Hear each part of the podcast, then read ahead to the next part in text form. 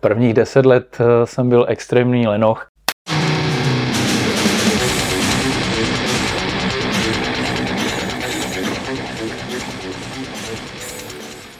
Ahoj, v dnešním díle 220 Česky tady mám ikonu našeho sportu Petra Vabrouška. Ahoj Petře. Ahoj Martine. Jsem rád, že jsi přijel. Je to příležitost, protože jsem závodil Wintermana včera, takže to není až tak daleko jsem k tobě do, do hvozdu nad Libercem a, a jsem rád, že to tady vidím. Je to krásné a děkuji za pozvání. Já ještě jednou díky, že jsi přijel. Včera jsme strávili den na stejném místě, ne spolu, ale na stejném místě. Na mém hlase to je dneska trošku znát, takže to není po nějaký kalbě, ale z toho, že jsem včera 20 hodin byl venku a fotil, v kroupách a ve sněžení, pro ty, kteří u toho nebyli. Jo, tentokrát byl Winterman opravdu Wintermanem. Tak, já mám na Petra připravenou spoustu otázek, které nás budou všechny zajímat. Víme, že Petr je přes 230 krát násobný Ironman. Už se to, myslím, nedá ani počítat. Myslím si, že bude asi jeden z lidí na světě, který mají těch Ironmanů úplně nejvíc. No já se přiznám, že statistiku vedu, když jsem na to tázán kvůli médiím a nemám žádný cíl jako se stát člověkem, který bude mít nejvíc startu na této distanci, nejsem takzvaný sběratel, ale prostě mě baví závodit a, a pořád mě to naplňuje a tak to nějak naskakuje ty čísla během let. Tady k tomu se právě dostaneme k tvýmu závodění a k tomu, že vlastně si neustále fit, ale půjdeme pěkně po pořádku. Protože ty jsi v mládí začínal jako veslař, ano. Je to tak? No, posled... Abych nedostal od Tomáše Míky zase vynadáno. Ano, jako veslař. V prvních deset let eh, jsem byl extrémní lenoch, který jenom ležel v knížkách a odmítal se zvednout z křesla. Z donucení občas nějaký ten fotbal eh, na poli jako na louce za, za barákem, ale v podstatě ani procházky mě nebrali, ale pak teda nás rodiče vrhli i se starším a mladším bráchou na veslování a tak nějak jsem si tu cestu pohybu postupně našel. No, chtěl jsem se zeptat, už jsme to probírali v jednom podcastu, protože Míra Vraštil taky veslat, ty jsi veslat, Karel Zadák veslat. Myslím si, že jsme to probírali s Hankou Štefaničou. Myslíš si, že je v tom výhoda, v tom veslování ten sport přináší, co se týče všeobecného rozvoje něco? No, vše, všechno má něco pro, něco proti. Já jsem třeba v prvních letech triatlonování to veslování spíš vnímal jako nevýhodu, protože jsem neuměl plavat, neuměl jsem jezdit na kole moc, neuměl jsem vůbec běhat. A, takže jsem si říkal, že to je jako nevýhoda, dejme tomu proti někomu, kdo přišel z plavání, cyklistiky nebo běhu do triatlonu. Ale samozřejmě, že ten motor z toho veslování v tom těle je a i ta síla nohou. A je pravda, že v těch prvních triatlonech jsem sám nechápal, jak je možné, že mi nikdo nestačí na kole třeba a ono to bylo právě tím veslováním. I třeba Ondra Sinek, když si dal na Valachitur eh, ten terénní triatlon, tak tam dokázal se svýma 100 plus kilama jezdit do kopce na úrovni nejlepších bikerů. Takže myslím si, že to veslování tě obdaří prostě silným motorem. Že to veslování samo o sobě je takový jako strašně těžký pohyb. A veslařské závody, tomu vždycky říkám, jak kdyby tě někdo operoval zaživa po celém těle, strašně bolí. Triatlon je vedle toho úplná pohodička. A tím pádem vlastně, když člověk má za sebou několik veslování, řekněme na nějaké té vyšší úrovni, tak ho prostě triatlon nebolí. Jo? Vnímá to úplně na pohodu. Ale musí se naučit plavat a, a běhat minimálně. Jak ty jsi se dostal k triatlonu? Protože já vím, že my máme spolu jeden primát společný, ještě s Tomášem Langhammerem, ale tím si nezačínal. Takže jak se Petr dostal k triatlonu? No já jsem jezdil na eh, loděnici, to vlastně byly moje cyklistické eh, začátky eh, z Tlumačova do Otrokovic, asi 6 km na kole na tréninky. A na tom kole, vlastně, když jsem měl kolem Štěrkáče v Otrokovicích, tak jsem tam na sloupu viděl plagát plavec, cyklista, běžec. Neměl jsem nejmenší ponětí, že něco jako triatlon existuje. Bylo mi tehdy nějakých, kolik mi bylo, 16 a, a nevěděl jsem o triatlonu nic, ale zaujal mě ten plagát a říkal jsem si tak, to, co tady pojedu jako tři závody v jeden den, prostě vrtalo mi to v hlavě jako zvídavý, tehdy ještě pionýr, jsem, sečel, jsem se zajel teda zeptat, co to obnáší, někde na tu adresu, co tam byla. A dozvěděl jsem se, že jsou to vlastně ty tři disciplíny spojené do jednoho sportu, což mě okamžitě nadchlo.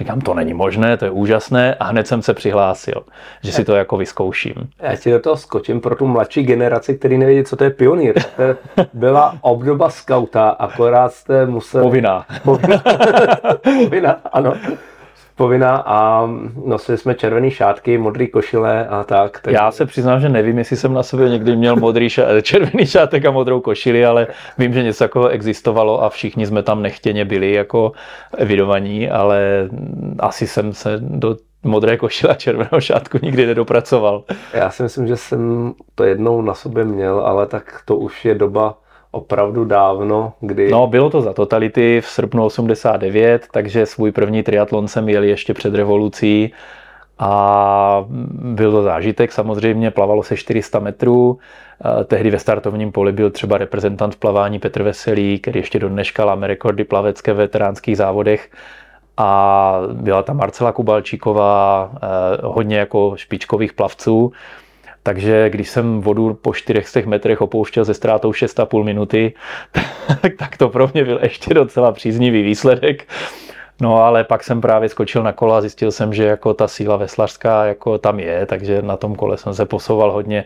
Těch veselých historiek z toho období je jako dost. Třeba to, že jak mi nikdy nikdo nevysvětlil, kolik se vlastně dá do těch plášťů s dušema nahustit, tak jsem jezdil tak na jedné atmosféře, možná necelé. A myslel jsem si, že to tak má být, že je to v pořádku. A když jsem takhle jednou potom, to byl nějaký už pátý, šestý triatlon někde v Moravských Budějovicích, se chystal na start. Já jsem potom jezdil dva, tři triatlony za rok, vedle, když jsem měl veslařský víkend zrovna volný. A tak za mnou přiběhl tehdejší mistr světa v kvadriatlonu Míra Podborák, že mám defekt na obou kolech, ať si to jdu rychle jako přehodit 10 minut před startem. Tak jsem jako zvyděšený prchal do depa, zjistil jsem, že kola jsou naprosto v pořádku, že tam je ta moje necelá atmosféra. A tak ten den vlastně mi Míra vysvětlil, eh, za to bych mu rád poděkoval, že se do toho dají dát třeba 3-4 atmosféry do těch tehdejších plášťů a že to potom mnohem rychleji jede.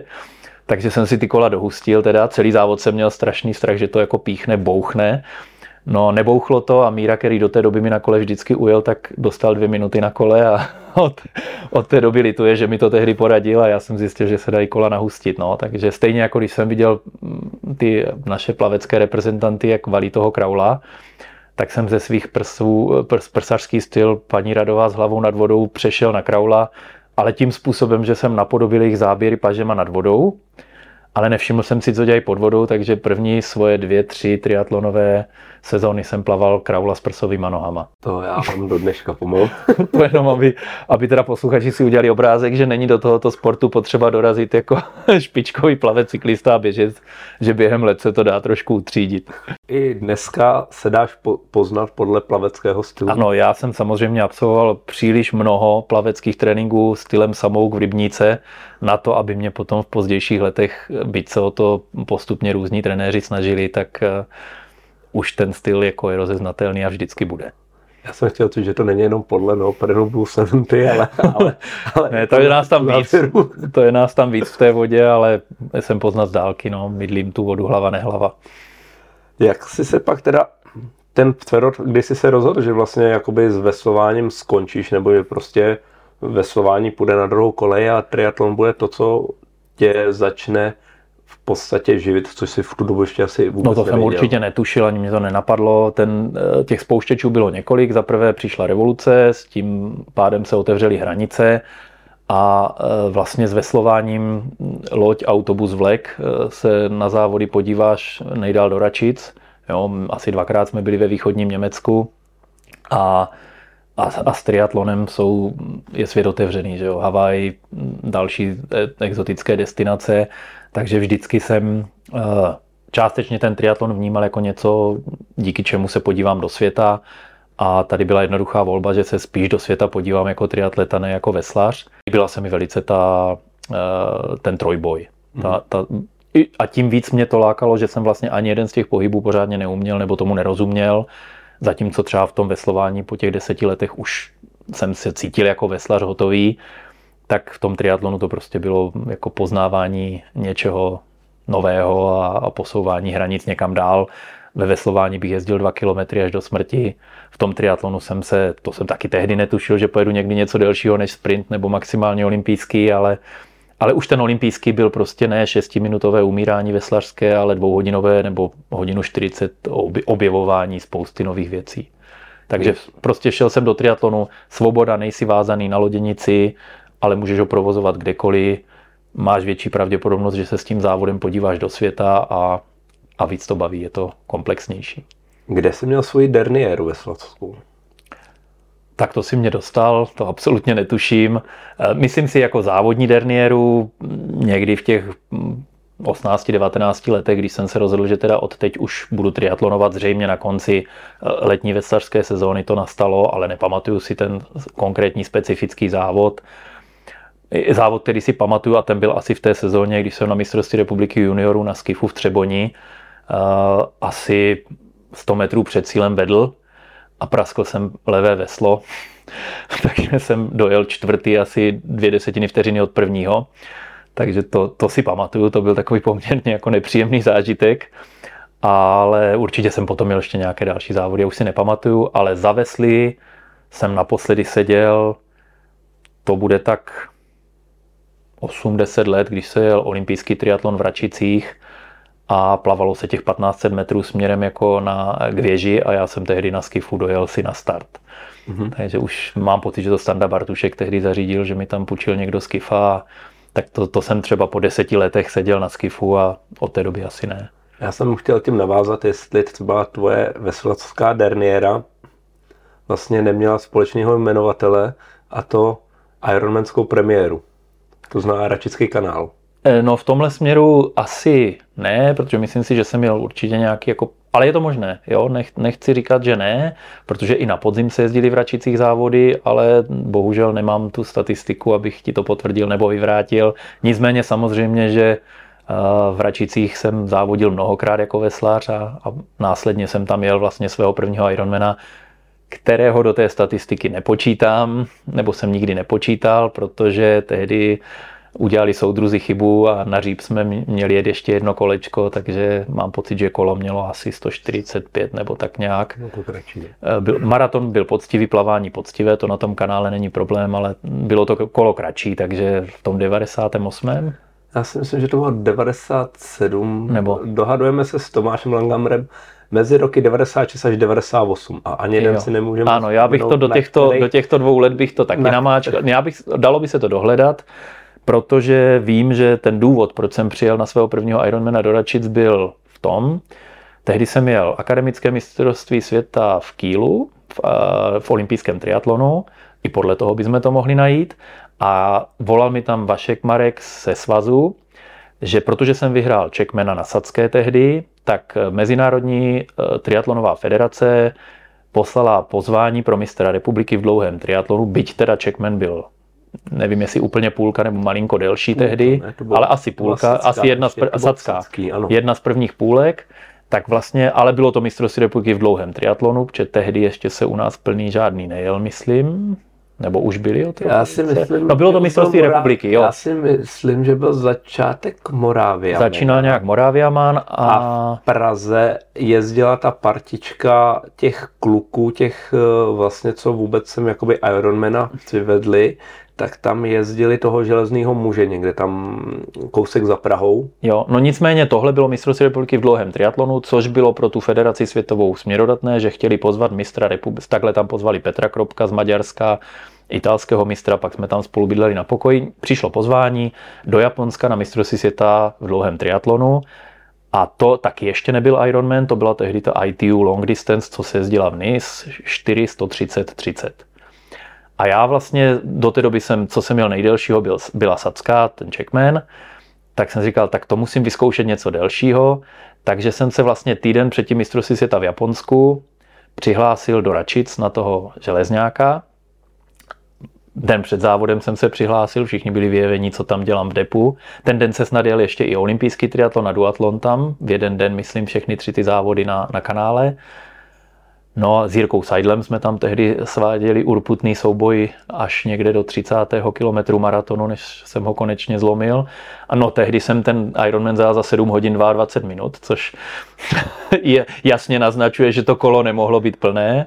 Vlastně už od těch dob máš český rekord. ano, té dob mám tehdy světový, výrazný světový rekord tehdy, a, ale bylo to kratší, takže jsem to nepočítal. Nicméně teda jsem si ho vyzkoušel v těch Račicích jako svůj první závod na těchto tratích a pak to teda na nějakou dobu usnulo, protože v Japonsku jsem si zazávodil a, a pak jsem dál pokračoval v krátkém triatlonu a ten samotný impuls začít s Ironmanem nastal v době před olympiádou v Sydney, kdy tady byla silná generace Krňávek, Řehula, Ospalí, eh, Martin Matula, eh, Renda Milichovský a samozřejmě nemohlo nás na olympiádu jet pět nebo šest. Já jsem z toho byl přišliáky, Nemohl jsem už dojíždět tu ztrátu splavání, kterou tehdy jsem byl schopný udržet pod minutu třeba a dalo se to víceméně vždycky na tom kole jsem to sjel, ale jakmile přišli prostě povolení háku, to jsem měl první mistrovství světa už 95. v Mexiku v Cancunu, kde bylo olympijský triatlon s povolenou jízdou v háku,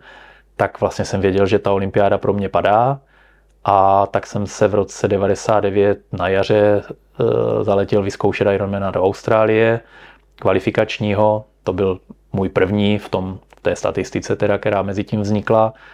A tam jsem se vlastně hned v profikách dostal na Havaj. Takže v tu chvíli tak nějak, ještě jsem dojezdil Evropský pohár v krátkém triatlonu tu sezónu, ale už jsem potom na podzim jel vlastně v Almere mistrovství Evropy, 8.04 tehdy český rekord a druhé místo. A, a bylo rozhodnuté, že se vydám na cestu teda dlouhého triatlonu, že tam určitě ty moje předpoklady jsou lepší než v tom krátkém. Dnešní díl bude takový retrospektivní, protože... Že jsem taková retrospektiva. ne, ne, protože mi to evokuje eh, samý vlastně tvoje návraty. Jel jsi několikrát i v NIS a letos si se do NIS opět vrátil. Když jsi odjížděl, tak jsi měl trochu vyšší ambice. No neměl, popravdě řečeno, protože celé léto jsem vlastně strávil závoděním bez tréninku. Já jsem měl plus minus, dá se říct, 8 dlouhých triatlonů v 9 víkendech a tudíž žádný trénink na NIS nebyl. A když jsem třeba jel Ironman Švédsko, Dánsko a víkend na to eh, Ultramana v Račicích, tak se to úplně nedá považovat za ideální vyladění na mistrovství světa do NIS. Ale situace se má tak, že já jsem měl původně plán, 15 profesionálních účastí na Havaji, 10 let pauza a pak 15 age group účastí na Havaji. Říkám plán není to nic, k čemu bych se upínal nebo co bych extra prožíval, ale tak mě to napadlo, že by to bylo legrační. Jako. No a vlastně tenhle ten plán vzal za své tím, že se vlastně rozčísla Havaj na NIS a Havaj, takže teď mi těch 15 bude trvat 30 let a to ne, nevím, jestli teda tak dlouho vydržím ještě. A tam se dostat, jako, že jo, kvalifikovat a odzávodit to tam. A, a tu NIS jsem samozřejmě nepřivítal značením, protože prostě Havaj je Havaj a, a za ty roky jsem tam tu atmosféru dostal pod kůži natolik, že vím, že to, že to nic nikdy nevyrovná a do NIS jsem si v podstatě jel pro účast. Navíc nejsem žádný sjezdař na kole, takže mi bylo jasné, to jsem tuto zkušenost udělal v NIS už, když jsem tam jel tehdy mistrovství světa ITU v dlouhém, tak prostě z poplavání z 60. místa jsem na nejvyšším bodě závodu byl třeba 14., 12. a pod kopcem jsem byl 50. Takže věděl jsem, že to prostě není trať, kde bych mohl prodat to, co ve mně je a tak nějak eh, jsem doufal, že třeba by z toho vyšla první pětka nebo aspoň ta desítka, tak nějak to bylo nakonec. No. Takže eh, Vinokurova jsem věděl, že neporazím v těch kopcích, to bylo celkem jasné a eh, není to prostě trať pro mě, no, ty kopce. Nahoru mi to nevadí, dolů je to horší, nejsem sebevrah. Asi tím, jak jsem s cyklistikou začal pozdě a ne úplně u mě, tak prostě a to nemluvím o horském kole, kde teda je to ještě horší. No, horský kolo je specifikum samo o sobě. Já můžu říct sám za sebe, že jednu dobu jsem jezdil motocross a říkal jsem si, tak horský kolo to bude sranda a ono, jsou to úplně rozdílné disciplíny, ale jako, že, že se to vůbec nedá, nedá sloučit. Jako, ne, ne. Ty zkušenosti jsou prostě někde úplně jinde. Ze svého horského kola jednou za rok mám několik vtipných historek, ale tím tady nebudem zdržovat. Petře, letošní rok double Ironman nebo double Ironman během dvou dní a týden na to ultra. Čtyři dny na to ultra. Nebo čtyři dny, ani ne týden, protože to bylo pátek, sobota Mhm. a Pátek, konci- sobota, neděle, no a pak so- předtím a byl kluci sobota, neděle. sobota, No. neděle. Jak se to dá zvládnout? To je totiž to, o čem já bych se s tebou dneska chtěl bavit. O tom, aby si poradil i těm nám všem hobíkům, jak vlastně sám se sebou zacházet, protože je spousta lidí, který si dají nějaký cíl, vytyčí si ho, jdou zatím hlava nehlava a pak se diví, že tady je zranění, tamhle je zranění, mně se to nepovedlo, hlava na z toho prostě eh, všechno špatně a samozřejmě se to odráží potom i dál, takže já bych po tobě bych chtěl, no, tak to jsme, abys nám poradil, jak se dá zvládnout takováhle porce vlastně no Houston máme problém, bych řekl, jo, protože eh, to, že se mi daří je třeba 8 Ironmanů v 8 víkendech po sobě, nebo a do toho dám double nebo ultra, je výsledkem té retrospektivy. Jo, je to prostě o těch 40 letech sportu, 10 let veslování, kde jsem jako zbytněl, vybudoval nějaké svalstvo, základ, motor a potom postupně od sprint triatlonu, jo, pár let jsem jezdil sprinty, pár let jsem jezdil olympijské, pak jsem si dal pár půlek, pak jsem 20 let jezdil Ironmany, pak jsem si dal pár Ultramanů, pak jsem si dal mistrovství světa v dvou Ironmanu na jednou, pak jsem si dal double Ironmana. Takže když teď to budu říkat někomu, kdo nemá za sebou 40 let vývoje, v, to, jo, jestli si, be- v podstatě 40 let bez zranění, bez jediného přetrénování, bez jediného vyhoření, jo, že vždycky jsem byl, já jsem v podstatě nikdy v životě neotrénoval za týden to, co, to, co bych chtěl a měl. Prostě dělal jsem vysoké školy, hodně jsem randil, věnuju se hodně svojí rodině, hodně jsem randil se svou manželkou, dodnes s tou stejnou. A od 15 v podstatě jsme byli spolu, takže já jsem nikdy v podstatě neměl čas na to se přetrénovat. A to si myslím, že je taky jeden z klíčových bodů té, té dlouhověkosti, že jsem, já vždycky říkám, jsem chronicky podtrénovaný celoživotně a v podstatě to, z čeho dneska těžím, je to množství závodů, které jsem mezi tím jako ne zcela dostatečným tréninkem absolvoval. Ale zase to není přenositelné, protože když jsem studoval v Brně, v těch úplných začátcích té profesionální triatlonové kariéry na krátkých tratích a ještě jsem neměl manželku ani děti a musel jsem tam být na té škole, manželka studovala v Ostravě a v Brně, takže čtyři dny jsem byl prostě sám v Brně, tak tam jsem chodil plavat v 6 ráno 6 kilometrů, ve 3 odpoledne 6 kilometrů a mezi tím jsem si dal 3 hodiny na běhátku nebo na trenažéru. Jo, takže tam jsem třeba trénoval běžně 30-35 hodin týdně, v podstatě skoncentrovaných do 4 dnů. Jezdil jsem na kole ze Zlína do Brna, vždycky v pondělí stovku, i když padaly kroupy nebo sněžilo. Ve čtvrtek jsem zase ze školy jel zpátky na tom kole. Takže tam vlastně jsem měl pětiletý blok po desetiletém veslařském bloku, kde jsme taky trénovali každý den a tvrdě, posilovali, jo, běhání jsme teda vždycky jenom přeběhli most a dělali jsme, že běžíme a zase jsme se vrátili. Ale, ale to veslování samo o sobě je strašná dřina, která dá tomu tělu obrovský motor. Takže jo, když to dáme do souvislostí, tak prostě 10 let veslování, pak pět let obrovská rachota triatlonová na těch krátkých tratích. Taky jsem závodil jeden olympijský triatlon v sobotu a druhý v neděli, jako to mi nedělalo problém. Potom postupně přestup na, na delší tratě. Paradoxně, čím delší tratě, tím méně trénuju. Na výšce to bylo běžně 35 a 30 hodin týdně. Teď se dostanu na 20 hodin párkrát za rok. A z toho obrovského objemu, který tehdy jsem měl, se dá říct, že za těch posledních 25 let jsem nikdy nenatrénoval to, co bych chtěl a měl. Takže to tělo je furt jako nachystané. Jo, měřím si teďka po několikáté už testuju MySASI systém a tam mi to v podstatě hlásí každé ráno, když se zbudím, že bych měl máknout, jako že tělo je připravené na další zátěž. A hlásí mi to i den po maratonu nebo den po železňáku. Takže jako nechci se té odpovědi úplně vyhnout, ale řekni mi, na koho je tohleto aplikovatelné.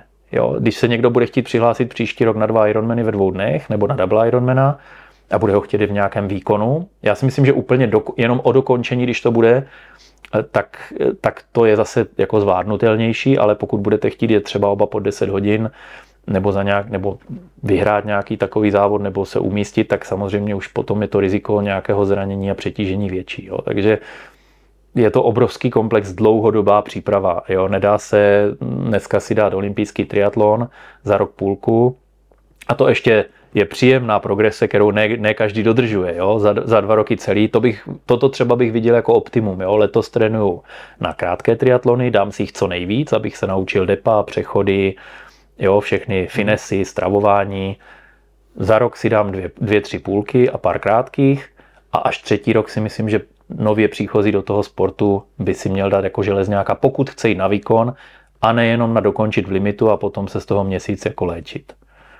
No a, a samozřejmě zase, když se budeme bavit o tom ultra, a už se k tomu dostáváme, tak třeba jo, po pěti, šesti letech, kdy vím, že zvládnu tři, čtyři Ironmany za rok ve zdraví, že to moje tělo vstřebá, tak teprve přichází ta chvíle, kdy můžu začít uvažovat o tom, že si dám ultramana, že si dám double Ironmana a podobné vylomeniny. Je pravda, že ten odpočinek nebo ta regenerace toho těla je k tomu hrozně potřeba. Jednoznačně, no. Jak ty jsi říkal, že jsi byl líný vlastně odmala? To mi zůstalo a to mi pomáhá v té regeneraci. Jo, já prostě dojdu z tréninku a pokud jako zrovna nemusím něco dalšího, tak jako se zřítím do křesla, dám si nohy nahoru, vyřizu maily, jako jo, samozřejmě posílám tréninky, píšu knížky, prostě něco dělám, ale, ale v tu chvíli dělám jako hlavou a, a tělo prostě se rozpustí do toho křesla a vyloženě vypne. Tak ono to je no. na tvém srdečním tepu znát, že si línej, že jo? No, ale to taky vzniklo postupně. Jako když jsem vesloval, tak jsem měl běžně přes 190 tepů. Už tehdy jsem měl nějaké první Polar NV, se to myslím jmenovalo, ten sportester. Takže, byl takový ten hodně hranatý. Ano, hodně velký, hodně hranatý, ale fungoval a, a proto vím, že jsem jako v těch veslařských závodech nebo v těch nejtěžších trénincích byl schopný atakovat 190 tepů i víc. Ale postupně samozřejmě zase 40 let nepřetržitého. Já jsem v podstatě nebyl nikdy zraněný, jak jsem říkal, takže je to nepřetržité, kromě dvou, tří týdnů po sezóně jedu pořád tak to tělo prostě vyrostlo. Je, je tělo, jasný, srdce vyrostlo. tělo, je, tělo naštěstí je, moc ne. Je jasný, že ty nemůžeš být zraněný, rozumíš? Ty, no kdyby se dostal do nemocnice, ne, tam mě nikdo neuvidí. Napiš tě na stroje, tak tam budou mít alarm v jednom kuse, protože tvoje srdeční tepová frekvence, no. myslím si, tak kolem 28 v noci. No, 27 jsem měl nejméně v letadle, takhle když jsem se rozvalil a, a dal jsem si hruďák, ale uh, běžně mám kolem 30 až 33 třeba tu raní, ale už se mi stalo, že jsem přišel na nějaké třeba v Himalajích jako před tím extrémním Ironmanem, jsme měli nějakou vstupní kontrolu, že nám dali jako ten tlakoměr na prst, teda tepoměr na, na, na prst měřili tlak, no. No a, a, a, že jim to ukazovalo, že žádný tep nemám, takže pak, pak to museli jako doměřovat palpačně, že asi neměli to rozpětí na mě nastavené. Tady to je třeba problém u Apple Watch, kde je spodní hranice nastavená na 40 No, tak Apple Watch není pro mě potom. To prostě. Zůstanu věrný svému Garminu. to tak prostě, že tě to furt budí. jo, tak to, no, to nebudou hodinky pro mě. Peťo, pojďme si říct, protože vím, že jedna z tvých část příjmů je i trenérství. Je to logický, hodně lidí, kterých jsem tady měl, tak se věnuje taky tréninku. Pověs nám, jak to máš ty, protože já vím, že ty těch lidí nemáš moc a všechny nosíš v hlavě. To je přesně princip toho trénování eh, a proč jich nebudu mít nikdy víc než no, úplný strop si dovedu představit 10. Většinou mám kolem 6-7 lidí, protože mě prostě se doslova příčí takové ty poloautomatické systémy trénování, kde to prostě generuje nějaké plány, případně kde ten trenér pošle plán a v lepším případě chce vědět, jak to vypadá za týden, v tom horším za měsíc. Takové systémy prostě nemůžou optimálně fungovat. To samé se týká, když ten trenér nemá přehled o veškerých ostatních stresech, kterému je, kterým je denodenně ten člověk vystavený, protože stresy se sčítají a má to samozřejmě potom e, dopad na to, jak kvalitně člověk otrénuje a jak kvalitně zregeneruje. Jo, všechno, co jí, kdy spí, eh, kdy jí, co spí, jak spí, eh, jestli se pohádal s manželkou a tak dál. A tohle to vlastně eh, s těmi mými klienty, jo, někdo je schopný dávat té zpětné vazby opravdu hodně, někdo méně. To už je samozřejmě potom na nich, protože čím víc zpětné vazby, tím, tím líp to dokážeme vyladit. Takže ten trénink v podstatě, který dávám svým klientům, je ten samotný trénink, ta samotná, eh, ta, ten samotný tréninkový motiv, bych řekl, je ta menší část toho celkového sdělení. No, je to celkové to know-how, co jsem za ty roky pozbíral, co se týká vybavení, cestování, eh, závodů. i, i toho spaní nebo jezení, prostě čehokoliv. Co, co se na toho konkrétního, jo, každý, s někým probírám víc, co bude a kdy bude jíst, s někým probírám, probírám víc, kdy a jak půjde spát a s někým řeším víc, jaké vybavení použít na to či na ono. Je to vždycky podle potřeby toho daného, řekněme teda klienta. Já je beru jako přátelé, protože je to opravdu malá skupinka lidí a se všema se osobně dobře znám ale rozhodně nikdy nebudu mít víc než 10 svěřenců, protože, jak říkám, ty, ty lidi mám v hlavě, vím přesně v tuto chvíli, co který z nich dneska bude dělat a, a vím, v kolik hodin to bude dělat a, a vím, co bude dělat předtím a co potom. Takže je to takové neobvyklé, ale jenom takhle mi to dává smysl. Já jsem nikdy neměl cíl stát se trenérem, tak nějak to vyplynulo z toho, že prostě jsem vyhověl teda žádosti o pomoc s tréninkem a v podstatě nemám žádné stránky, které by inzerovaly, že jsem trenér, nikde jsem to nikdy neinzeroval, protože těch eh, jako lidí nebudu mít nikdy moc a mm, s tím, co mám, jako jsem spokojený. Mám radost z těch lidí, když se jim prostě něco podaří, takže to je spíš ten hlavní důvod, proč to dělám. Včera jsme se bavili ještě s jedním naším společným kamarádem, který nejet červený papriky. Máš to tady? který nejet červený papriky, protože Byl tady taky. Mm, nebudem ho jmenovat. Čau, Ráco.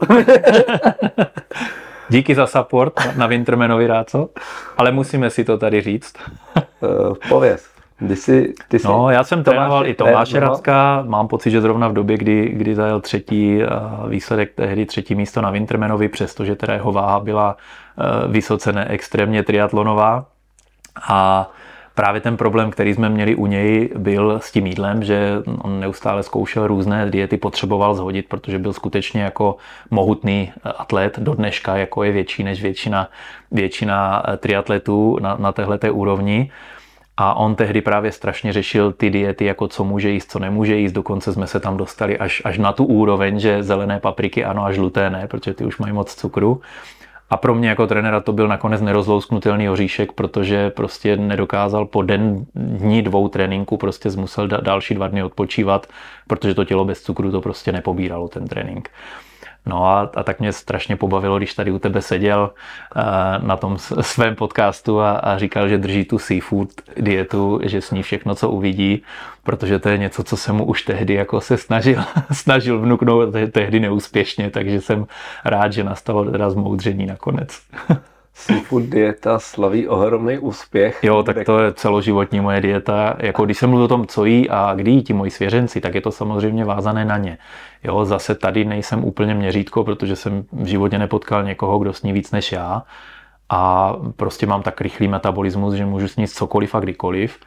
Ale to neznamená, že bych jako každý den jedl McDonalda. Nicméně, když rodina chce do McDonalda, jedeme do McDonalda, nemám s tím problém, sám bych tam nikdy nešel ale je to o tom, že prostě se ničemu nevyhýbám a jim všeho v obrovském množství. A zjistil jsem, i když jsem třeba 6 týdnů na jaře eh, experimentoval s tím glukometrem, se supersepiencem, tak jsem zjistil, že i při tom obrovském množství jídla, běžně tři velké večeře, jednu v 6, jednu v 8 a, a třetí v 9, v 10, tak můžu přidat ještě čtvrtou o půlnoci a, a vůbec nic se neděje. Jo? Že to tělo prostě to jenom ještě urychlí regeneraci, ještě to urychlí metabolismus a za těch 6 týdnů tady s tím glukometrem jsem kilo zhodil, kdy jsem teda začal jíst ještě víc než hodně.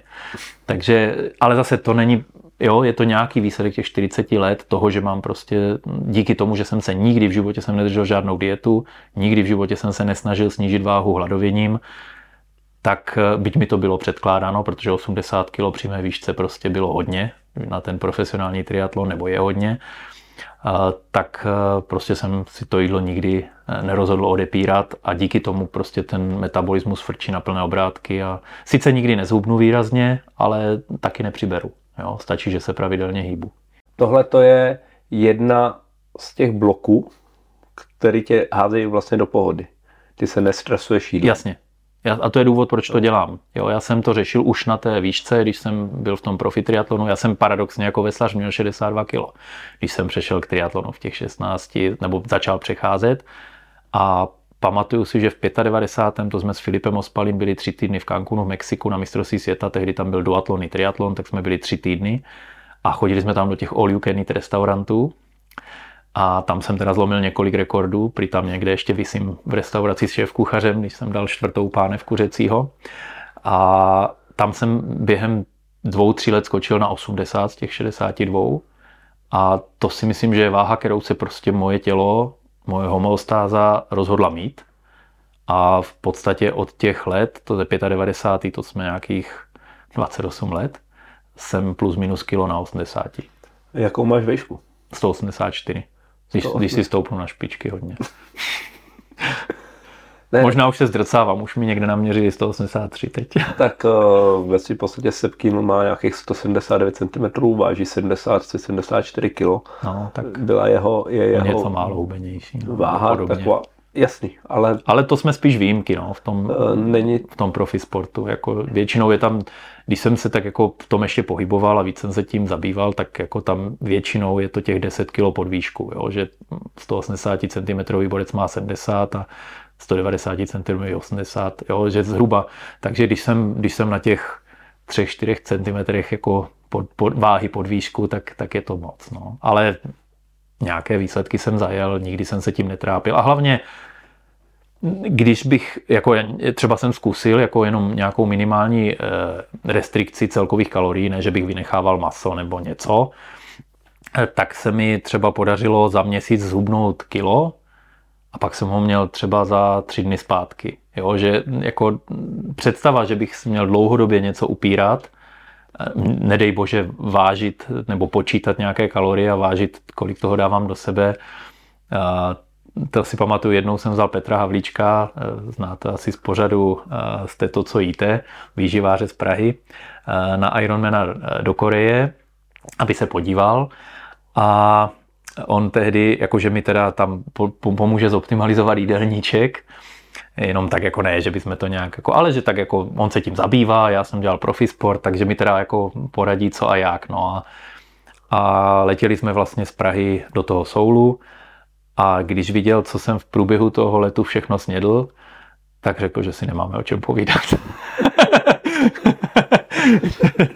že to je asi tak osminásobek toho, co by si tak jako u mě představoval. jako viděl, že kromě toho, že jsem si každé to jídlo nechal přinést třikrát, což dělám běžně v letadle, protože to není špatné to, co tam vaří.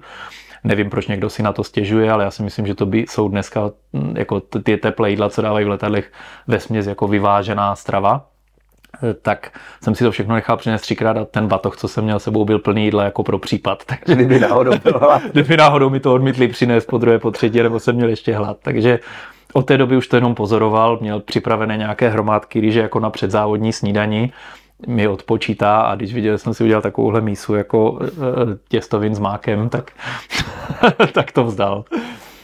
V cesto, v cesto jsou chvíle, kdy vím o tobě, že ty kalorie počítáš a to je, když závodíš. Jasně. Abys věděl, kolik do sebe máš nadspat gelu a, a teda, a teda. Přesně tak. E, samozřejmě, když zá... já jako trénink jezdím plus minus na vodu, když tak si dám jabko, banán nebo nějakou tyčinku do kapsy, když se mi výjimečně podaří vyjet na dvě hodiny nebo víc na kole, což je skutečně výjimečně teď spíš v tréninku.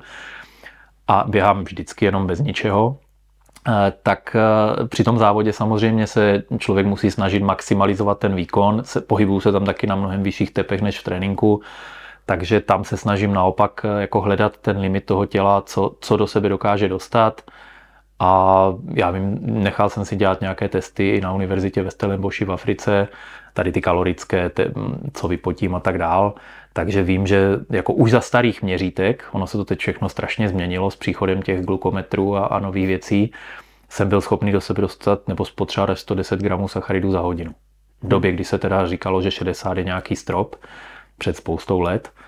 A dneska už se to dokáže, dokáže třeba v případě těch norů, kteří to ale skutečně mají všechno proměřené a propočítané a vyzkoušené, se dokážou dostat třeba na 150-160 gramů sacharidů za hodinu, což už je teda mimořádný extrém.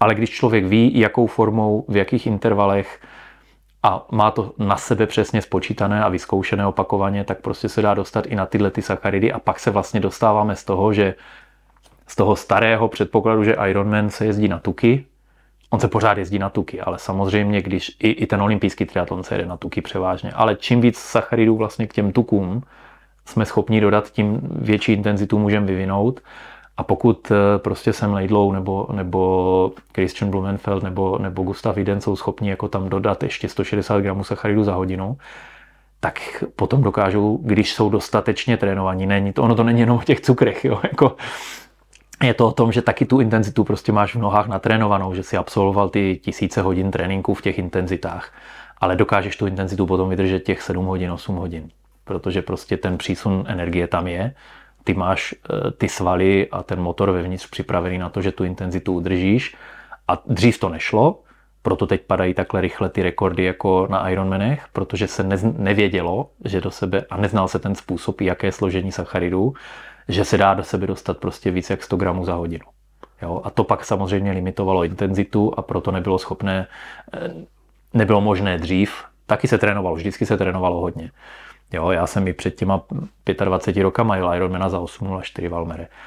Tak, eh, ale prostě byl jsem limitovaný jako rychleji, už to prostě nešlo, protože jsem tehdy poslušen všem teoriím, prostě dostával do sebe 50-60 gramů sacharidu za hodinu a netušil jsem, že můžu taky dvojnásobek. Chybělo ti palivo. Jasně, aniž bych to věděl. Jo? Prostě říkalo se 60 gramů, tak jsem si prostě navážil jonťák na 60 gramů nebo napočítal jsem si gely, abych tam za tu hodinu byl a byl to strop. Jo? Chybělo, na tu vyšší intenzitu už chybělo palivo. Já o tobě vím, že počítáš ještě v jednom případě a je to... Já počítám pořád něco. Není to spojený s tvojí leností, ale spíš s chytrostí závodění a to, že eh, vlastně tvůj support musí být neustále ve střehu a ty potřebuješ neustále vědět, jaký máš rozestupy, protože svý soupeře v celku dost dobře znáš a dopočítáváš si, jo, jestli tohle... máš zrychlit, jestli ti to za to stojí, jestli to dokážeš, anebo jestli už máš takový náskok, že vlastně si v klidu zpomalíš, aby se neunavil a byl připravený na další závod. Takhle nějak to je. Já třeba eh, jako nikdy nepotřebuji vyhrát závod do 20 minut a když vidím, že třeba vedu závod a, a běží mě za mnou někdo 3 minuty, tak jsem úplně spokojený, jenom si hlídám ty 3 minuty. Jo. Proto potřebuji vědět ty, Eh, ty rozestupy. A stejně tak, když vím, že třeba jsem druhý a toho prvního už prostě nedoběhnu, tak nepotřebuju prostě ho do poslední minuty stíhat, abych byl do dvou minut za ním. Klidně doběhnu 20 minut za ním. Jo, prostě tak vždycky se snažím v tom závodě, protože závodím každý víkend, jako podat jenom to, co je nezbytně nutné v tu chvíli. A tady k těm informacím, to zase ti můžu jako zábavnou historku třeba z Ironmana v Japonsku, kde se běžely dva okruhy na maratonu, dvě jedna dvacítky a tehdy jsem tam eh, vedl po, po cyklistice, vedl přede mnou Chris Lieto, který držel tehdy havajský cyklistický rekord a byl výborný plavec, takže po kole na mě měl 17 minut. A já jsem vybíhal asi šestý, ale postupně jsem se propracoval teda na druhé místo v tom maratonu. A tehdy tam točila ESPN televize Lieta samozřejmě, američani ho tam přijeli natočit, jak vyhraje Ironman v Japonsku. A těch jsem se teda ptal, jak daleko je, protože točili průběžně i mě tak jsem se jich ptal, jako, jak daleko je ten Lieto, potřeboval jsem vědět tady tyhle ty informace o tom rozestupu a jejich odpověď byla vždycky je strašně daleko. Jo, což mě teda strašně vytáčelo, protože to je poslední, co jsem chtěl slyšet. A když potom jsem samozřejmě běžel davy fandoucí, fanoušků, diváků, tak z Japonců bohužel anglicky jako informaci člověk nevylomí, takže to bylo jenom fajto, fajto a gambare a, a všechno tady to pozbuzování, což je strašně fajn, ale to nechci slyšet. A, a takže jsem se celý maraton nedozvěděl, jak to s tím lietem je. A žil jsem v domění, že je strašně daleko a dobíhal jsem tak nějak, jako hlídal jsem si spíš toho třetího, čtvrtého za sebou. No a když jsem vběhl na nádvoří toho hradu, kde byla cílová rovinka, tak jsem eh, viděl Lieta asi 100 metrů před cílem vrávorat jako těžce zprava doleva a už jsem to nestihl. Jo, takže eh, pak jsem se samozřejmě zpětně z mezičasu a ze závodu dozvěděl, že z těch 17 minut jsem v prvním půlmaratonu stáhl 10 a že už měl jenom sedm na ten druhý. A to jsem si ještě odskočil na velkou dolopuchu, jako v tom, v tom druhém půlmaratonu. Jsem si říkal, tak co, tak už stihnu to a nepo, ne, neponesu si to do cíle. A, a to byl přesně ten případ, který se mi stal opakovaně víckrát, že stačilo vědět, jak daleko ten je to je a vyhrál bych Ironmana v Japonsku. Jo, on byl úplně na kapačkách, na hraně v cíli, já jsem tam poskakoval, ale prostě to, ten fakt, že jako nebyl na dohled, neběželi jsme nikde proti sobě a nedostal jsem z nikoho tu informaci, je problém. No. Takže když prostě běžím závod a závodím a jdu na pořadí, nemusí to být čistě na vítězství, může to být na top 3, na top 5, prostě nebo na co nejlepší výsledek, tak prosím všechny diváky a fanoušky, kteří se pohybují kolem triatlonu, neříkejte mi, že vypadám dobře. Za prvé vím, že nevypadám dobře, za druhé mě to až tak nezajímá při závodě. Řekněte mi prosím vás, jak daleko je ten přede mnou. Děkuji vám. Petr je prostě matematik. Stává se to při závodě, že fandící hlouček na mě huláka, jak vypadám dobře a já jak daleko je ten přede mnou? Hodně. Hodně, tak děkuju. Petře, eh, ty máš vysokou školu ekonomickou, je to tak? Jo. Uh, máš ještě nějakou, a seš Já mám ohromný dvě lingvista, ekonomické. seš ohromný lingvista. No to bych neřekl, ale, Ale- nouze naučila Dalibora housti, jako když jsem je- jedu do ciziny, tak se vždycky snažím nějak ten jazyk pochytit, abych byl schopný se tam nějak domluvit, ale nejsem lingvista, určitě ne. Kolika jazykama se domluvíš na úrovni Hensperanto? Tak nevím, tak hensperantem se nedomluvím. ne, jako domluvím se samozřejmě anglicky, Myslím ruka noha, že jo? no, anglicky, německy, rusky, španělsky, trochu francouzsky, no, slovensky. a, a to je asi všechno. Jako, ale rozumím, jako rozumím, ono, když člověk má jako základy španělštiny a francouzštiny, tak rozumí i italštině, ale že bych jako ze sebe něco vymáčkl, to už ne. No. I s tou ruštinou, že já jsem se učil na, na Gimplu ještě a, a moc se mi v životě nepoužíval, takže si přečtu cokoliv v azbuce, jako když si něco pustím, tak, tak rozumím, ale že bych jako někam přišel a začal tam něco vykládat rusky, to, to jsem narazil, když jsme třeba byli v Soči na závodech, tak eh, ta komunikace vypadá tak, že jako všechno od kivu, co mi někdo říká a když pak chci něco říct, tak je to jako horší. Dá, dá, dá. No. tak prostě ta aktivní, eh, jako, jo, tím, že jsem nikdy na nikoho nemluvil, když teda eh, pominu maturitu nebo, nebo ten Gimpl, ale v praxi jsem na nikoho nikdy moc nemluvil rusky, tak tam je to horší. No. Takže spíš, spíš jako já na ty jazyky nahlížím tak, abych já rozuměl, abych si byl schopný něco přečíst, takže třeba když jsem nebyl internet, když jsem začínal s Ironmanama nebo s triatlonem, tak jsem měl doma prostě haldu časopisů, co jsem si objednal někde ze zahraničí, takže jsem si četl francouzského triatleta, jsem od- odebíral amerického, německého, takže tu slovní zásobu jsem z toho jako nasál, ale nic z toho mě nenaučilo mluvit samozřejmě. To až potom, když jsem na ty závody jako začal lítat a, a musel jsem teda to začít nějak přecházet z toho hensperanta no, do mluvené formy. Eh, Ty časopisy byly už na křídovém papíru nebo byly na tom klasickém recyklovaném? Na kvalitním křídovém byli, no, tehdy to bylo Takže všechno, ještě takže- to, byly, to byl časopis tehdy, Takže to za dvě, tři časo- stovky jedno číslo, jako, jako bolelo to finančně, ale prostě jiné zdroje informací moc nebyly. A Knížka u nás nebyla žádná vlastně tehdy a v zahraničí taky toho bylo málo a těžko se to zhánělo, takže plus knížka samozřejmě zastarává, protože se napíše někdy ty časopisy jsou třeba, když je tam odborný článek o něčem novém, co se teď vykoumalo, tak je to trošku, teď s internetem je to zase všechno urychlené a absolutně snadné se k tomu dostat ale podcasty nebyly, jo, tyhle ty všechny věci tehdy nebyly, takže jel jsem vlastně to svoje vzdělávání v oblasti triatlonu jsem měl přes časopisy. Ne, já narážím na to, že vlastně to nebyly teda ty časopisy, které pod sebe házíš při tomu, když šlapeš dole v garáži. Ne, ty jsem pod sebe neházel, hodně jsem jich rozdal, hodně bych jich doma ještě našel, eh, některý ještě jsou i nevybalený, hlavně ty německé, to je takový jazyk, který je takový nepříjemný. Ne, jako rozumím mu taky dobře, ale prostě mm, všechny ty ostatní jazyky jsou takové příjemnější, jako nevím proč, ale jsou. Jemnější. Takže, takže když mám přesně jemnější, no, takže když mám tam prostě anglicky, francouzsky a, a německy nebo španělský, třeba se taky příjemně čte eh, tyhle ty časopisy, tak ten německý zůstane nero- nerozbalený nejdíl vždycky. Eh, Vím, že, Pod sebe jsem házel noviny. vím, že jsem někde Noviny, četl, že máš no. pod sebou spoustu novin a že si přečteš a házíš to pod sebe. Ano, pak, pak to takhle seberu, nechám to na podestě uschnout v krabici a hodím to do sběru, takže nemusím vytírat pod sebou. A já toho napotím hodně na tom trenažéru, když si tam přitopím, takže Potíš se hodně? potím se hodně. No, po, včera při Wintermanovi jsem nevypotil vůbec nic, protože byla zima. Jako když je zima, tak, tak nepotím. Tak můžu odběhnout 30 km běh a nespotím se, protože to tělo se chladí jako tím vzduchem, ale když se dostanu do tepla, tak se potím hodně a rychle. Když jsme třeba chodili na společný trénink na trenažérech, propojení, něco jako rouby, mm-hmm. před spoustou let, když ještě tyhle ty aplikace nebyly, tak jsme proti sobě jezdili s klukama z klubu jako závody online. Šest trenažerů vedle sebe na obrazovce jsme jeli reálnou trať. A tam jako ve chvíli, kdy pod klukama, pod klukama bylo pár kapek a všichni jsme jeli naplno, jako, tak pode mnou už bylo jezero. Jako, takže, ale ono je to zase jenom uh, projev toho, že to tělo je připravené. Jo, že vlastně čím dřív se začneš potit a čím více potíš, tím dřív se začneš ochlazovat a tím více ochlazuješ. Mm-hmm. Jenom je to pak velká challenge na hydrataci, což jsem poznal třeba na Marathon des Sables, kde jako se mi strašně líbilo, šestidenní přeběh Sahary, kde se mi to strašně všechno líbilo, všechno mi vyhovovalo, ale 11 litrů na den mi prostě nestačilo. Jo, já, jsem, já bych to potřeboval 20 litrů za, za, na, na té Sahaře prostě na ten den, když běžíš 40 až 80 km etapu, tak prostě tam jsem právě zjistil, že jak nemám ten obvyklý přísun neomezený v podstatě tekutin, jak při Ironmanovi, kdy je občerstvovačka každých 20 na, na kole a každých 3 až 5 na běhu, tak prostě byl problém. No. Vzdal jsi někdy nějakého Ironmana? První Havaj. A mrzí tě to, anebo to bereš tak, jak ty to máš, jakoby trošku pragmaticky?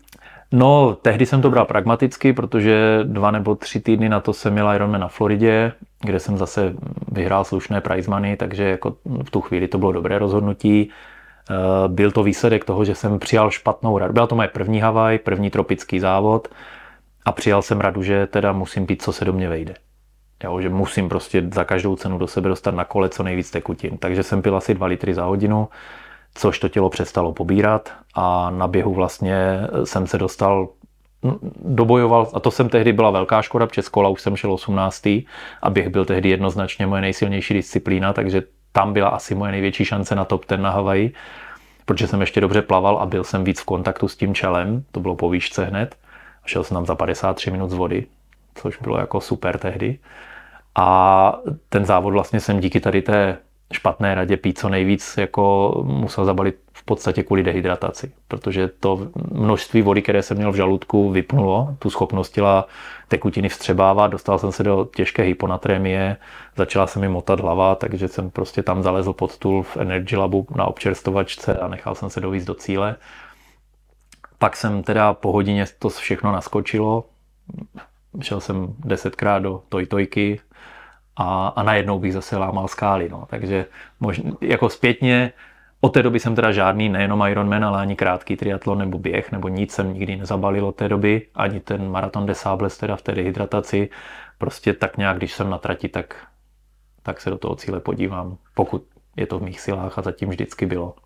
Takže teď zpětně mě to jako mrzí trošku, já jsem možná Nedávno jsem to počítal pro někoho, že jsem v životě odjel asi 16 triatlonů a vlastně tenhle jediný jsem zabalil. No ty jsi ho propil. Já jsem ho propil, no. Ochlasta. K tomu se taky dostaneme třeba. to můžeme. Perse, uh, ty jsi známý tím, že tě lákají extrémy. Seš jeden z prvních asi v republice, který vůbec extrémní triatlony jeli. Byl jsi u zrodu Wintermana. Co si pamatuju, ten první ročník. Eh, maraton na polech, eh, maraton na všech kontinentech, double Ironmany, eh, neláká tě je a stále se jezdí v Mexiku Decatriatlon, kde byl Pavelka. Pavelka. Mistr světa. Mistr no, světa. Vím o tom, to už je spousta let. Je to, je to spousta let. Ale sledoval jsem to, vím o tom. Mě no. to... Byť nebyl Facebook tehdy ještě, tak... Mě to totiž uh, inspirovalo hrozně tenkrát a řekl jsem si, že jednou bych to chtěl dosáhnout. Hmm. A chtěl jsem to dosáhnout ještě v třema rokama, pak už se, teď už se to změnilo. Teď už vím, že to nedosáhnu no, nikdy. Jako. Já se přiznám, že neláká a to tak, že vůbec. Já mám rád závody, kde se závodí o každou vteřinu, o každou minutu i třeba když jsme byli na těch sedmi maratonech, sedmi dnech, tak jsem se tam prostě o to druhé místo přetahoval s dalšíma dvěma a bylo to o vteřinkách, o minutách, že i v tom posledním prostě v australském maratonu v Sydney jsme doslova sprintovali od začátku, aby jsme jeden druhého zničili a, a, a odrovnali. Takže i to, to, to jsou závody, které mě naplňují. Jo. Ještě ten, loni jsem měl mistrovství světa v dvoj Ironmanu, 23,5 hodiny, protože to bylo hodně kopcovité a, a taky ve Slejváku celý závod, takže se to trošku protáhlo. Ne? Myslel jsem si, že to bude rychlejší, ale to jsou závody, kde se skutečně závodí, jo, kde je prostě startovní pole, které si jde po krku a, a to mě naplňuje. Jo, ale eh, když se budeme bavit o tom desetinásobném železňáku, a spousta dalších podobných akcí, na které jsem už dostal i několik pozvání a, a spousta lidí mě na to lákalo, tak já sice si myslím, že by mi to šlo, že pořád jako ta vytrvalost moje je taková, že čím delší, tím lepší a asi by se to protáhlo i do vícedenních závodů, ale mě absolutně neláká jít do něčeho jenom, abych si dokázal, že to dokážu. Jako, eh, jako představa, že do toho závodu s tím, že ho chci dokončit a že to bude to moje vítězství, eh, mě prostě neoslovuje. Mě oslovují závody, kde jdu závodit. Hmm.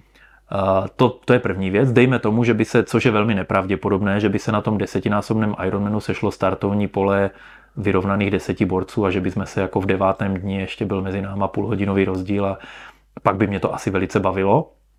Ale myslím si, že to je krajně nepravděpodobné, že by k něčemu takovému došlo a, a potom jako být první nebo druhý o, o, o jeden den nebo o 6 hodin. Jo, prostě neláká mě tady to jako jít po něč... Chápu, že to lidi naplňuje, naprosto tomu rozumím. Třeba když eh, jsem připravoval Michala Schuberta na Epic 5 na Havaji, tak tam se závodilo docela hodně. A, a je to pět samostatných závodů, mezi tím se vyspal a, a do každého závodu šel aspoň vyspaný jako do dalšího závodu, tak to je fajn. Jo, to třeba bych si uměl představit, že bych si ten Epic 5 něco takového dal taky, ale mm-hmm. tam zase narazíme na to, že to je jako drahý špás a, a dlouhodobý špás, že jako nebudu okrádat rodinu o to, že si udělám sám takovýhle výlet. Místo toho, abych jel s nima k moři. To není na pět dní, jo? No, to není na pět dní, přesně tak. A, a stojí to víc než krásná dovolená čtyřikrát po sobě u moře. A e, druhá věc, která u těchto těch mnoha denních závodů nebo cokoliv delšího než 24 hodin mě úplně nenaplňuje ten fakt, že e, tam závodíš taky v tom, jak dlouho vydržíš nespat a jestli ti stačí 20-minutové zdřímnutí anebo 30-minutové zdřímnutí. A myslím si, že to už se dostáváme do oblasti, eh, kde jde o zdraví. Jo, je to jako, hazard. A já nechci hazardovat se zdravím kvůli nějakému sportovnímu výsledku. Jako to roz... Ono, zase, jo, bavili jsme se tady o té mojí evoluci, někdo by mohl říct, to říká ten pravý, jo, jako že jsem měl 230 Ironmanů, ale tak kdyby to byla nezdravá věc, tak už tady spolu asi nesedíme. Jo. Já si myslím, že když se k tomu člověk dostane dlouhodobou postupnou přípravou, tak ten Ironman pro mě není nic nezdravého, já se po něm cítím druhý den úplně v pohodě. Ale když bychom se bavili o tom, že pojedu 3-4 denní závod, jo, takové ty Tour de Jean, ty mnohadenní, jako strašně by se mi to líbilo. Jo, prostě desítky kilometrů převýšení v horách, eh, stovky kilometrů v nádherných horách, strašně by mě to naplňovalo, strašně by, a tam se závodí na tady těch, na těch několika denních dlouhých. To by mě po všech stránkách bavilo a tam to zase naráží na to nespaní.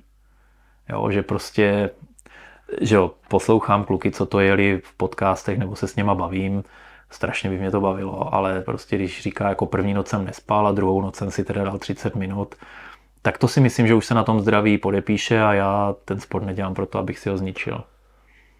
Tak v každém případě je to věc, kterou třeba zajedeš a pak seš na půl roku odvacený, že jo?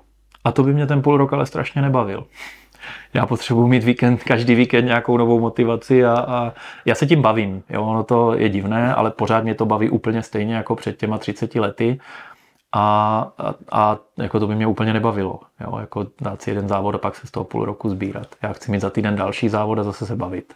Pamatuju si, že byla taková poučka, kdy jsme v těch 96, 98, 2000, tak uh, že pokud odběhneš Ironman nebo maraton, ne Ironman, tam to bylo specifikovaný k maratonu, tak bys měl zhruba 42 dní odpočívat. No, těch pouček tam... bylo víc, ono byla poučka taky, že nemůžeš jít víc jak dva Ironmany za rok na nějaké úrovni. Jo, bavíme se o tom, že teda závodíš na, na, na, na nějaké úrovni. Já jsem třeba na eh, Ironmanu v Arizoně bydlel v homestay s Joem Freelem, který vydal vlastně triatlonovou biblii v češtině už. A on přesně tohleto jako ve svých knihách a na svých přednáškách a u svých svěřenců vždycky jako e, vlastně říkal, že nejde víc jak na dva Ironmany za rok se připravit. A já jsem u něj bydlel dvakrát v homestay a bavili jsme se o tom vždycky u večeře a, a tak už to i vypadalo, že já bych konečně měl trenéra, nikdy mě nikdo netrénoval, že jako by jsme se domluvili, tak jsme si jako rozuměli, No a v podstatě, když už jako skoro byla ruka v rukávu, tak, tak vlastně eh, říká, no teď ale všude na světě říkám, že nemůžeš jít více jak dva Ironmany na, na vrcholu a ty jich jedeš 8-9 za sezónu a tam porazíš všechny ty moje kluky, které, které se připravují na ty dva, jako co měl profiky svoje americké, tak to já bych vlastně jako popřel celou svoji mnohaletou práci, jako kdybych tě začal trénovat vlastně a za tvým jménem ještě bylo jako moje trenerské jméno, tak takže takhle jsem přišel asi jako nejbližší trenerskou spolupráci, která se rýsovala. Tak on Joel Friel stojí za Training Peaksem, že? Ano, ano. Takže, se synem ještě Dirkem to, to vybudovali. Tam ty algoritmy ve svým podstatě zavedli Uh, Jo, to mi tam tehdy už ukazoval a před tou spoustou let, že na tom pracujou a, a je to zajímavé. No. Nicméně uděláme si tak. Takže já jsem teda ti uhnul ještě od otázky, jako že se musí tak dlouho odpočívat nebo jít, je jich málo.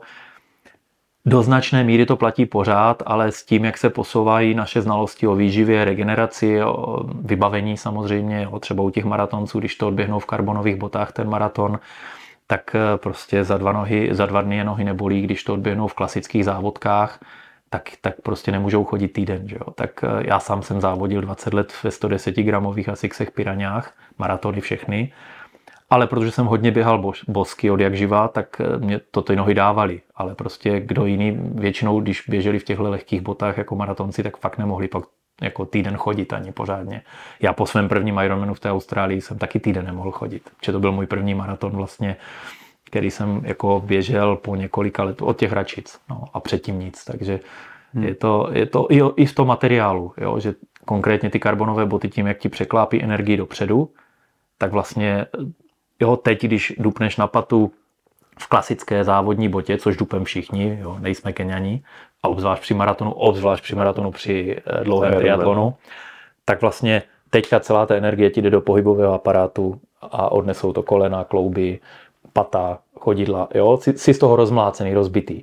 Když se tomu karbonu ponaří jako část té energie vlastně přehodit dopředu do odrazu, tak o to menší je vlastně ta destrukční síla. Jo? Takže co třeba pro mě bylo, krom toho, že teda mě ty boty tak zrychlily, to jsem nečekal, když jsem jako poprvé vyzkoušel, hmm. tak asi jsou speciálně pro můj skákavý běh jako vhodnější, než třeba pro někoho jiného.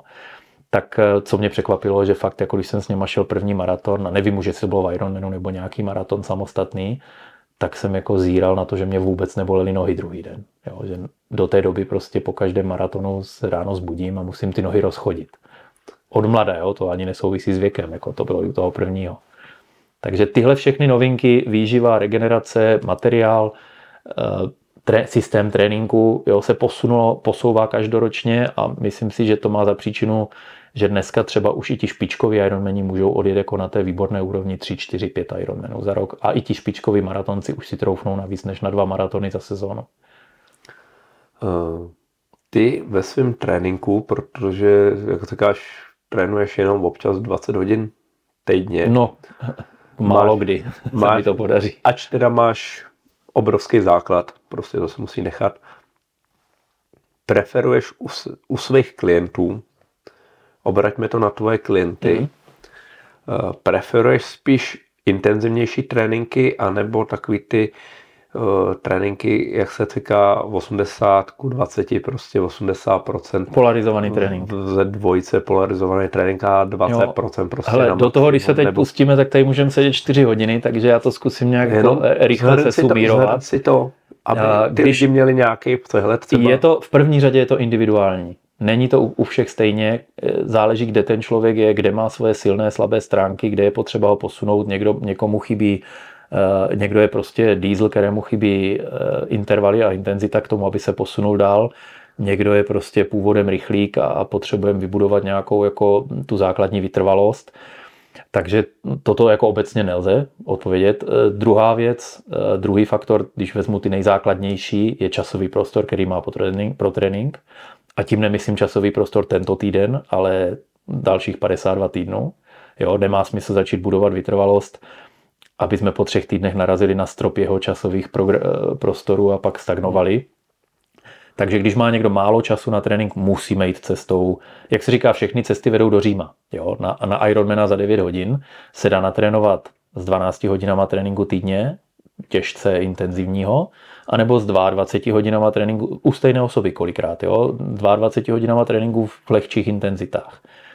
A teď můžu mít člověka, který, který je schopný obojího, ale baví ho víc ty lehčí intenzity a, a chce strávit čistit si hlavu delší dobu na tom tréninku od práce, od stresu, tak, tak půjdeme na ten 9-hodinový závod, cíl z těch 22 hodin prostě v nízkých intenzitách, kdy si bude čistit hlavu a dostane se tam přes tu efektivitu, vytrvalost, mitochondrie, všechno. Nebo je to prostě manažer, který to potřebuje vybouchat jako ve velké intenzitě, má strašně málo času a pak budeme ten trénink stavět do těch intenzit a, a budeme se ho tam snažit dostat přes ten motor, jo, který to prostě zvládne a jednou za čas vydrží těch x hodin, když ho, když ho řádně zacukrujeme v průběhu toho závodu.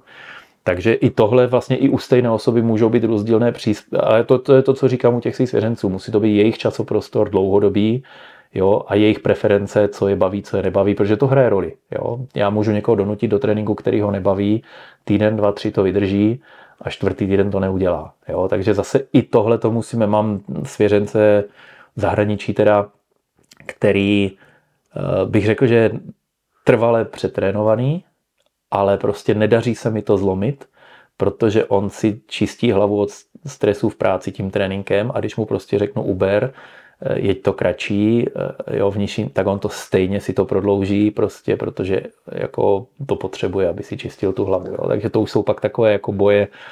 No ale zase teď utíkáme zase do detailu. Jo. Takže za prvé, individuální, jestli ten člověk mu chybí víc vytrvalost, je, je rychlík, musíme ho tlačit víc do vytrvalosti, když naopak je to diesel, který potřebuje, který ztrácí prostě, když soupeři mu nastoupí, tak zase do těch intenzit. Co se týká systému, ten polarizovaný trénink eh, může být fajn, eh, hlavně pro lidi, co jedou v té střední zóně pořád. To jsou ti, co se trénují sami a chodí v pondělí to stejné kolečko na běhu, v úterý to stejné kolečko na kole, ve středu ten stejný motiv v bazéně celý rok furt jsou někde v té prostřední intenzitě a mají radost, když se o vteřinu posunou každý týden, tak tyhle ty lidi strašně profitují z toho přechodu na polarizovaný trénink, protože si najednou uvědomí, Jo, a takhle trénuje spousta lidí, i dokonce v reprezentaci triatlonové naší se mi během let potkal, že prostě mají svůj zaběhlý systém, taky čistím to hlavu, nemusí přemýšlet moc, vyplní celý svůj prostor pro trénink tréninkem, ale ve finále se dostanou do rutiny a to, to tělo, nikam, tělo si zvykne, nikam ho to neposune. Takže pro tyhle ty lidi polarizovaný trénink jednoznačně ano, protože je to donutí někdy zkrátit a šlápnout do toho, někdy prodloužit a, a polevit a dostanou se do nových intenzit, které jim rozšíří tu jejich schopnost být rychlý a být vytrvalý.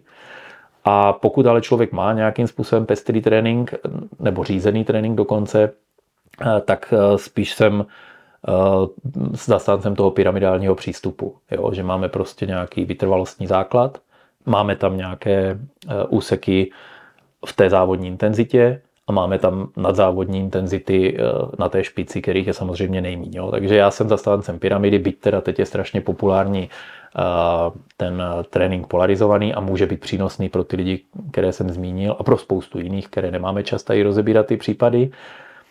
A já třeba u sebe jsem byl vždycky eh, případ toho eh, pyramidálního celý život, protože to množství závodů, které jsem absolvoval, a většina z nich byla, že jsem do nich šel jako do tréninku, Jo, ať dopadnu, jak dopadnu, pro mě to je to, že vlastně ten střed, ta závodní intenzita, můžu zvládnout se s bandou kamarádů s číslem na hrudi, strašně nás to baví, pozbuzujeme se, někdo mi něco podá na občerstvovačce, pohlídají mi kolo, poplavání, jo, takže ty závody prostě, ty kratší závody, půlky třeba typicky pro mě, půl železňáky teď, jako je Checkman, eh, Palava Race, Doxy Race, jo, to jsou všechno pro mě vlastně ideální tréninky na Ironman.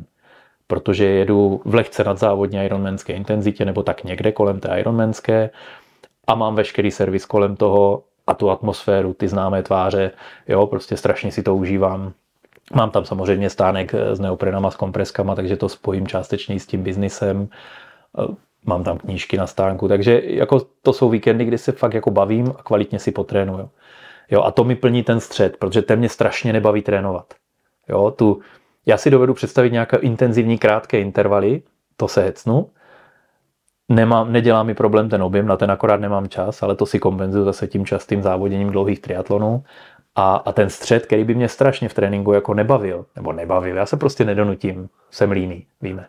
Tak prostě představa, že chodím nějaké prostě 10, 15, 20 minutové intervaly v závodní intenzitě, prostě to nechodím. Jo, radši si naplánuju každý víkend nějaký závod, který mi tohleto zasuplementuje, jako za, zasadí do toho. Trošku jsme vzal teďka Moje následující odpověď, co tě baví? Tebe vlastně baví závodit? Tebe mě baví závodit, mě baví se kolem toho triatlonu motat. Eh, já jsem si vždycky myslel, že budu nějaký velký biznismen někde v nějakém korporátu. To už mě naštěstí přešlo. Protože když jsem začínal s profi triatlonem na výšce už, tak jsem si myslel, že to vydrží tak 2-3 roky, proto jsem si dělal i tu druhou, abych se jako držel pořád ještě v biznise a v těch nejnovějších věcech. A, a pak jsem zjistil, že mě vlastně jako strašně baví se pohybovat v té eh, komunitě triatletů, dálkových běžců, maratonců, jo, že to jsou jako prostě pro, pro životní rovnováhu, dlouhodobou rovnováhu doma, rovnováhu pro život, je určitě lepší se pohybovat celoživotně v komunitě triatletů, než v nějaké úrovni prostě korporátního biznisu. Byť teda samozřejmě se finančně bavíme o úplně jiných levelech, ale finance byly, jsou a budou a taky nebudou a, a to rozhodně není měřítko důležité pro život. Důležité pro život je jako psychická rovnováha. Samozřejmě musím rodinu uživit, to se mi daří, ale nepotřebuji, aby jsme měli heliport na zahradě. Tady na to teďka navážeme. Byl jsi ambasadorem autora, nebo stále se? Stále jsem. Stále si a Nutredu, což je výživa.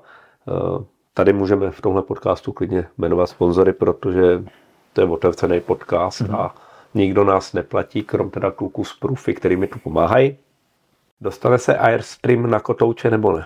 Nebo jste to zastavili, ten vývoj? Airman se nedostane v nejbližších dobách, době na kotouče, eh, zatím není potom extra poptávka, musím za sebe říct, že 90% Ironmanu kotouček ničemu nepotřebuje, jo, že tam v podstatě já jsem bez kotoučů objel ty Himaláje na, na Airmanovi, tam bych je teda užil, samozřejmě, když už jsou ty kopce nějaké sjezdy jako extrémnější, takže na ty X3 závody jako ano, ale tam už zase většina lidí stejně volí silničku, jako s nějakou hrazdou na řidítkách. A s Airmanem mě to vyhovuje, já je nepotřebuju jako na Ironman, na dlouhé triatlony k ničemu, takže zatím, zatím jako Airman se nechystá vstoupit na kotouče. Ale už se chystá silnička na kotoučích, jako autorácká, kterou snad příští rok bych měl mít. Loni nebo letos si změnil posed, trochu si si zvednul hrazdu. Je to výsledkem nějakého testování, anebo tím, že ti to prostě víc vyhovuje a je to tím, že mi to víc vyhovuje. Já jsem eh, dlouhodobě vlastně, eh, nedělá mi problémy ani s těma rukama jako narovno, tak jak to vlastně autor na Hermanovi v tom kokpitu má, má dopředu nastavené, ale vždycky jsem cítil, jako, že kdybych v tu chvíli s, tě, s tou hrazdou mohl hýbnout, že bych si ji dal výš. Takže, pod, ale já jsem takový jako easy going člověk, takže jsem o tom jako pět let uvažoval a neudělal jsem nic. To, to mám pořád. A, ale přišel covid a najednou nebylo do čeho píchnout a byl čas tak jsme vlastně s klukama v Extreme Sportu ve Zlíně a ohnuli Ivo Švíšer, tím mu za to děkuji, ohnuli e, záclonové trubky na, na míru, abych, tak jak jsem si prostě říkal, jo a takhle, takhle to chci, takhle mi to vyhovuje. A tak jsme ohnuli ty záclonové trubky, potáhli jsme to černou bužírkou, takže mé nástavce za 48 korun jsou naprostý výkřik techniky. A a pak samozřejmě následně jsem se dostal k několika možnostem, jako si to eh, otestovat, včetně třeba toho Body Rocket systému teďka v NIS. A ta zpětná vazba je, že jsem to ohnul tak nějak, jak jsem to měl ohnout. ale samozřejmě není to výsledek nějakou... Eh, v, v tunelu jsem testoval před spoustou let, ale bylo to ve Kbelích teda v lednu a v kombinéze jsem to moc dlouho nevydržel, ten ledový vzduch, co na mě tam pouštěli a ještě tam čekal tehdy Rabobank s Raboněm, myslím, nebo nějaký, nějaká profista jako a ty jsem už moc nechtěl zdržovat, tak, tak z toho jsem si moc dat neodnesl tehdy. Ale ten Body Rocket je zajímavý systém, jako, kdy se to dá testovat přímo na kole, změníš přilbu, hned vidíš, jakou změnu to udělalo, dáš si flašku na hrudník pod, pod dres, hned vidíš, jakou změnu to udělalo a v podstatě mi to potvrdilo všechny ty věci, které jsem si empiricky myslel, jo, že ta flaška třeba pod, pod dresem mi pomáhá citelně, že krátká kapka, dlouhá kapka, když dobře doléhá na záda, taky je citelný rozdíl. Takže vlastně teďka v NIS eh, s tím Body Rocketem jsme to testovali a, a skutečně to potvrdilo, že obojí dělá zhruba 7-8 W u mě, což jsou obrovské čísla. Psal si, že je to otázka nějakých dvou tisíc euro? tuším, nebo dvou a půl tisíce euro. Tady ten... ten Body Rock, no on se vyvíjí, ještě není k prodeji, ale říkali, že až to bude jako pravděpodobně v příští sezóně komerčně dostupné, že počítají 1,5 tisíce eura, mám pocit, nebo až, nebo až 2 tisíce, tak nějak, což je cena, ze kterou nedávno začínali Powermetry, jo, takže eh, já si to určitě kupovat nebudu, ale někdo, kdo jako do toho sportu dává velké peníze a chce to a chce si to prostě vypíglovat, nebo když se ideální aplikace podle mě, když to koupí triatlonový tým, protože samozřejmě se to dá instalovat na různé kola a můžou takhle jako postupně si to v tom týmu jako všichni otestovat, tak je to výborná věc, kdy vlastně člověk zjistí data přímo z terénu jako, a to může tu změnu posoudit. No jak vás znám, tak já si nemyslím, že to je výborné, ale že to je ohromné, viď? Ano, to ohromná věc je to. Takže Tak si to třeba pořídíme do titánu potom. já si myslím, že to k tomu dospěje, protože Bluďák je k tomu určitě nakloněn. A Takže až to bude k mání, tak prosím vás všichni u Bluďáka ohromné testování aerodynamiky na, na kole. Perce, probrali jsme plus minus skoro úplně všechno, co jsem s tebou probrat chtěl. Nedostali jsme se na otázky, které uh, jsou tady standardem a na který se dostaneme teďka. Strava, seafood. Ano, ano, já jsem výrazný zastávce seafood a hodně food. Uh, co ty a alkohol? Příležitostně jenom, když situace vyžaduje. Sám, sám bych si v životě nic nenalil. Když eh, někde si jdu s někým povykládat a dotyčný si chce dát pivo nebo víno, tak si ho s ním dám. Ale doma třeba nepiju, mm, nemám, je to vyloženě otázka nějaké příležitosti, oslavy. Zjistil jsem, že alkohol na mě nemá prakticky vliv. V 16 letech jsem dělal brigádu za barem. S každým hostem jsem si mohl dát panáka a, a ustál jsem 20 panáků v řadě různých, různých likérů, naprosto bez toho, že by to na mě někdo poznal. To samé pijatika s veslařama, kdy všichni leželi pod stolem a já jsem je tahal do stanu, takže a alkohol metabolizuju stejně jako jiné formy sacharidů a, a energie a tudíž je pro mě, náladu mám vždycky dobrou, i když si dám fresh. Takže alkohol v podstatě nepotřebuju k životu, absolutně. Jo, jako když je dobré víno, dobré pivo, tak jako se napiju a řeknu, hm, je to dobré, ale když mi vedle toho někdo odšťáví pomeranč, tak si ho dám radši. Jasný. Co ty a regenerace? No, já bych řekl, že v tomhle směru jako se snažím, že mám doma nafukovací nohavice, takže když píšu maily, tak počítač mám na těch nohavicích večer pozdě a, a mezi tím mi to jako vy- vysává, vysává nohy, je to pohodlné, příjemné. Jednou týdně chodím na masáž ke stejnému masérovi pořád. Na bazéně nám teď eh, udělali ve Zlíně výřivku, což je průšvih, protože mi to zkracuje plavání. Dřív, když jsem měl hodinu na bazén, tak jsem uplaval 3 kilometry. Teď, když mám hodinu na bazén, což je tak většinou jako ta, ta doba, co si můžu dovolit tam strávit, že třeba má dcera trénink mezi tím a, a nebo jdeme se synem se vyplavat po, po, po atletice jeho, tak, eh, tak strávím 40 minut v bazéně a 20 minut ve výřivce, nebo 10 tam a ještě 10 do páry, takže je to fajn na, na regeneraci, ale, ale ubírá mi to z plaveckého objemu dost výrazně, protože člověk jako si představuje, jak se tam dobře leží v těch bublinkách a, a ví, že za 20 minut musí jít, tak vyleze z toho bazénu a jde si do bublinek.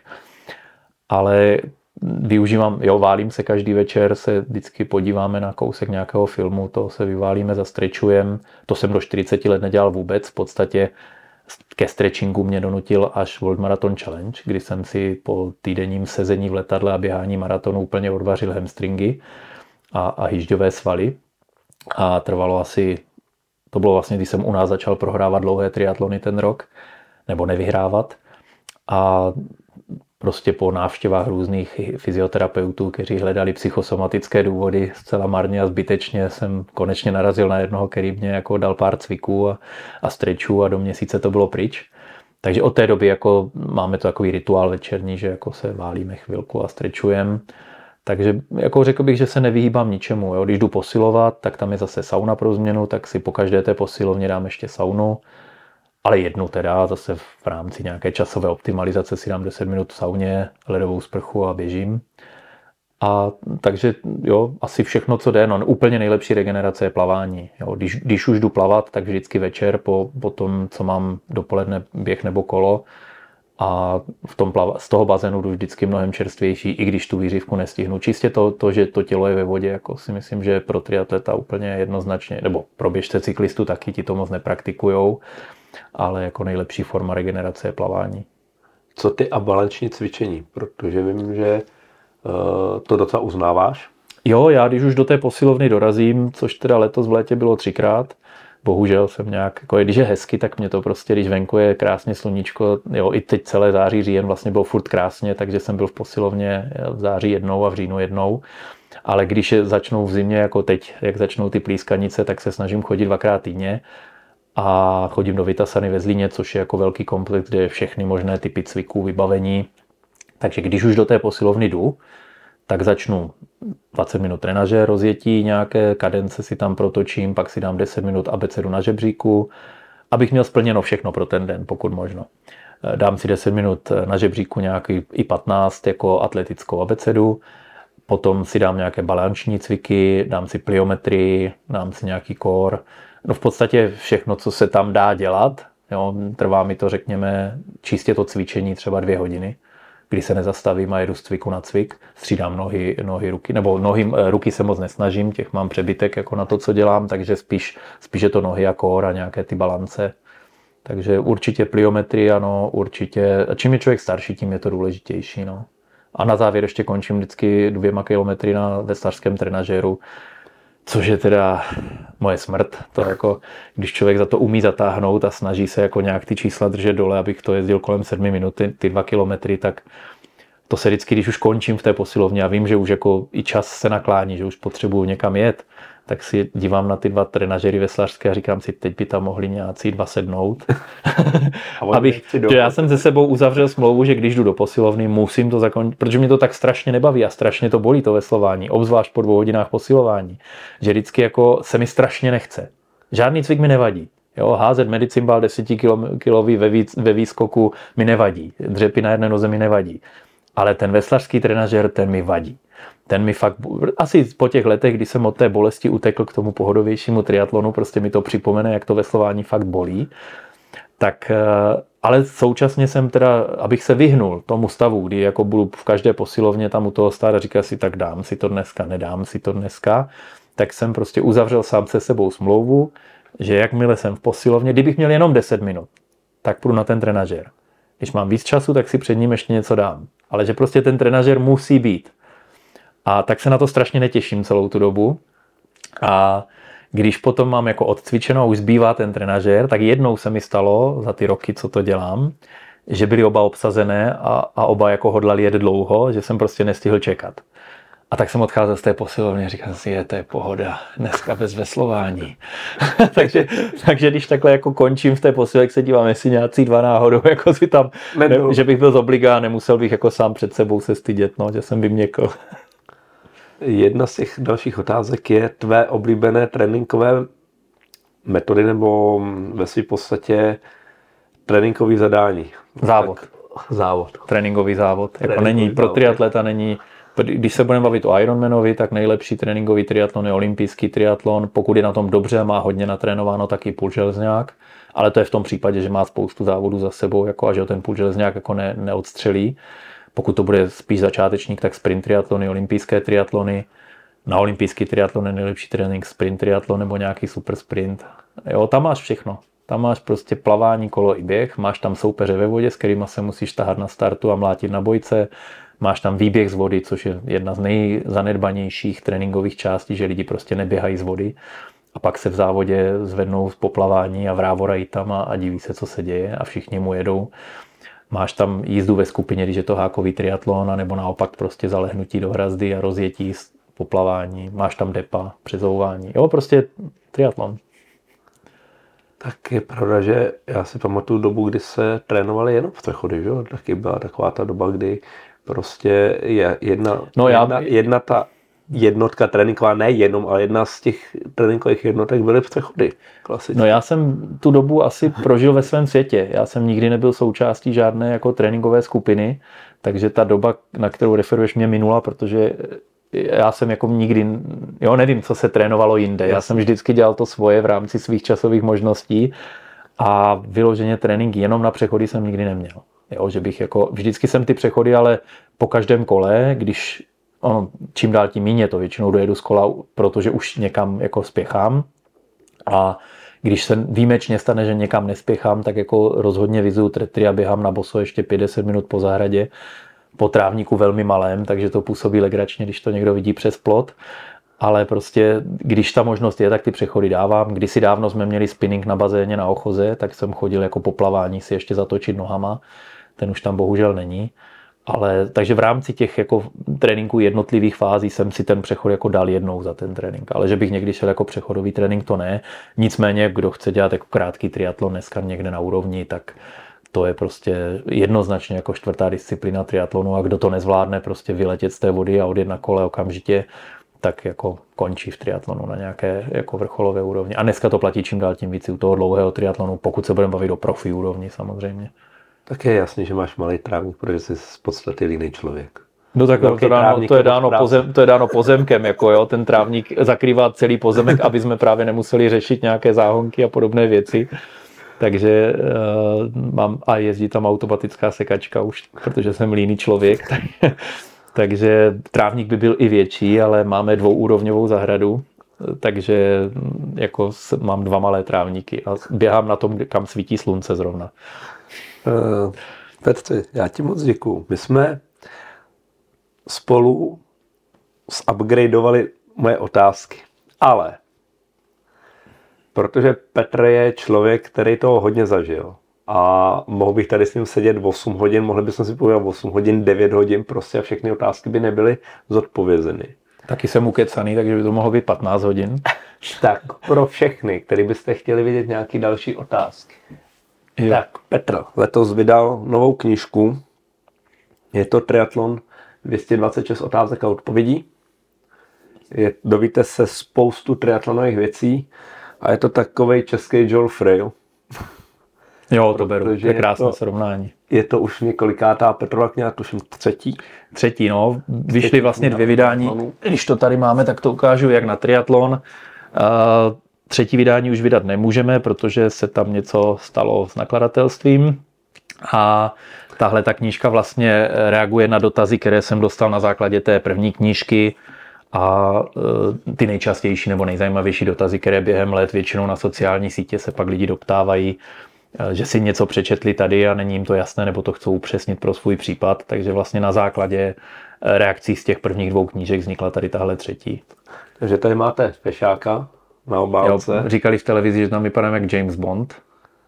Trošku jako Craig, ano. Takže to je... Takže když jste chtěli druhý, triatlonového Bonda doma, tak... Na druhé straně máte moji autorskou fotografii Petru. Ano, to, to, to, to fotil Martin. Fotrokovici? Na Moravě. Na Moravě. Na Moravě fotka z Moraviamana, ano. Velmi rychle udělali improvizované studium. Tak, tím jsme si vtřetali veškerou polivčičku. Uh, Petře, upgradeovaná, upgradeovaný otázečky. Já jsem si totiž tentokrát vybral tři svoje kartičky, které by k Petrovi mohly pasovat, jelikož jsme se bavili, že v poslední době mají všichni štěstí a vytahují si plus minus stejné otázky, takže nastane New Rules. Dovolil jsem si navrhnout. Dovolil si navrhnout, já jsem tuto úpravu přijal. Váš návrh byl přijal, právě jsem se vrátil z hradu. Ano. takže jsem vytáhl Petrovi tři otázky, které si myslím, že k němu sedí. Jsou to tři lístečky a na každém je něco jiného. To posoudíme. A jsem zvědavej. Tak pojď. Tak já jdu zlatý střed. Věř sám v sebe a nepochybuj o sobě, jedině tak můžeš dosáhnout svého cíle. No tak standardně jsou to tak dobře vybrané hlášky, že k tomu není co dodat. Eh, samozřejmě pokud eh, do něčeho člověk jde, jakože chce něco dokázat a nevěří sám sobě, tak si může zaplatit sebe lepšího trenéra, koupit si sebe dražší kolo, když se budeme bavit třeba o nějakém vítězství v Ironmanu nebo nějakém vysněném čase, tak vás tam nedostane ani nejlepší trenér, ani nejlepší kolo, ani nejlepší masér. Eh, prostě musíte v první řadě věřit tomu, že, že to ve vás je.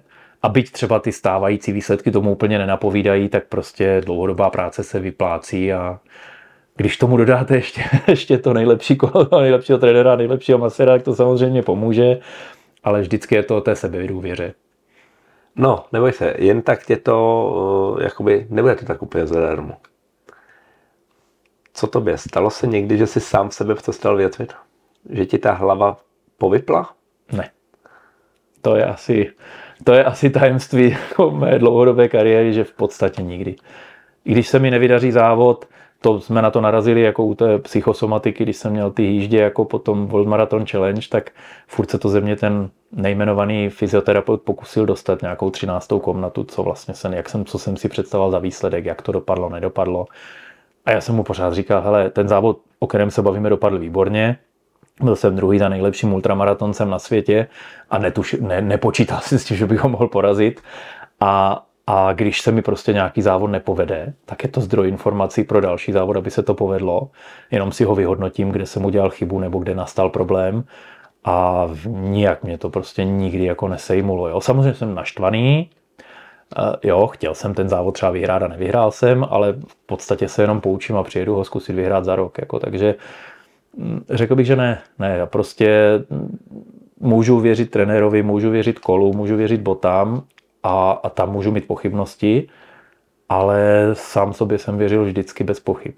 Mm-hmm. Takže prostě tak, jak jsem se jako postupem času dostal z toho líného dítěte až k nějakým sportovním metám, tak vlastně sám na sobě jsem zjistil, že věci, které jsem si jeden rok ani neuměl představit, že někdo dokáže, ne že já, že někdo to dokáže, tak o pár let později, když člověk dobře zvolí tu cestu, tak nejenom, že si umí představit, že to někdo dokáže, ale může to i sám dokázat. A třeba i něco, co jiní nedokážou. Takže eh, ne, tohle to si myslím, že je jedna z mých, eh, teď už ne tajných, ale silných zbraní. No, jako, že jsem nikdy nestratil důvěru v sebe. Jedna bonusová otázka. Čeho by si chtěl dosáhnout a čeho si zatím jakoby nedosáh? No, asi ničeho. Všechno, co jsem si v životě jako představoval jako, jako svoje poslání, cíl, v první řadě samozřejmě spokojená rodina a potomci, postavit dům, zasadit strom, tady tyhle ty věci už jsem si splnil. A sportovních snů jsem si splnil tolik, že jsem si to nikdy v životě neuměl představit, že by to vůbec šlo. Takže asi ne.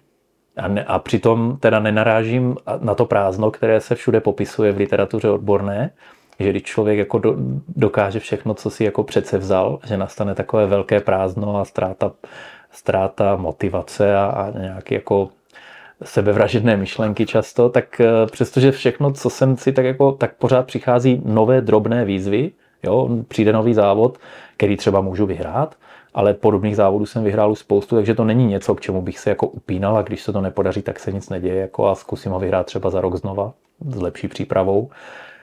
A takže takového zásadního nic. Já si každé ráno budím s pocitem, že, že jsem šťastný za to, kde jsem a, a kým jsem obklopen a, a co můžu dělat a co můžu předávat dalším. A takové svoje životní poslání už spoustu let vidím, let vidím v tom změnit tu naši společnost. Chtěl bych říct ke, zdravé, ke schopnosti zdravě uvažovat. Tam ale na to mám příliš malý vliv. Jo, jako aby lidi prostě mysleli hlavou a ne médiema. To se mi nepodařilo, v tom jsem selhal. Na ale... Má, já ti to zkusím, na to má rád tu svoji oblíbenou hlášku, že svět je plný neporazitelných idiotů, nebo jak to má, jo?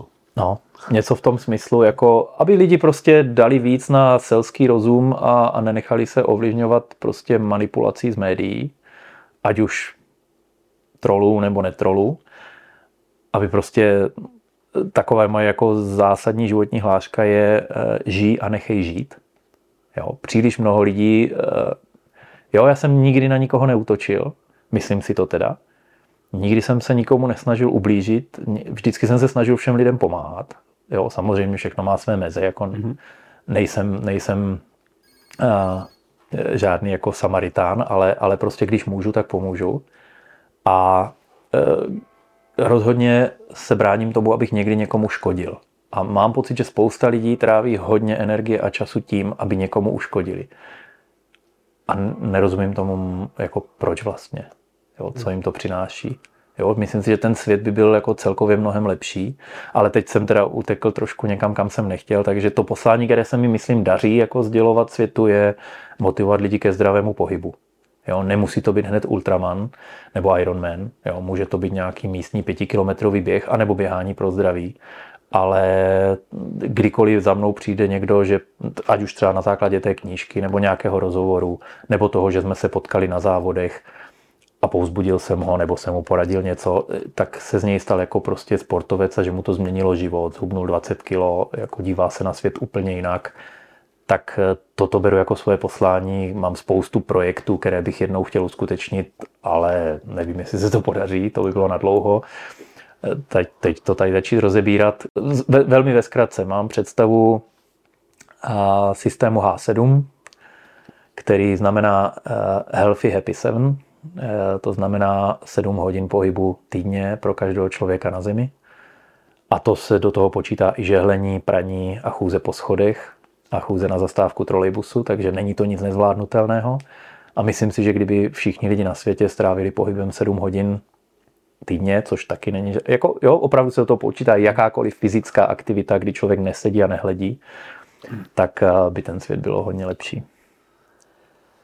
Mám přece jenom mm, jednu otázku, na kterou jsem zapomněl. A nevím, zda v té tvý knižce je. Co ti triatlon vzal a co ti triatlon dal? A zkus to. No, přiznám se, že nevím taky určitě, jestli v té knižce, myslím si, že ne, takže to bude 227. A myslím si, že mi nevzal nic a dal mi hodně. Dal mi svobodu, úplnou, absolutní svobodu, jako samozřejmě žiju v nějaké společnosti, takže není to jako, že jsem Robinson na pustém ostrově, ale svobodu o, o roz, rozhodování o svém časoprostoru, o tom, či, co budu dělat, kdy to budu dělat, uh, jestli to chci dělat nebo nechci.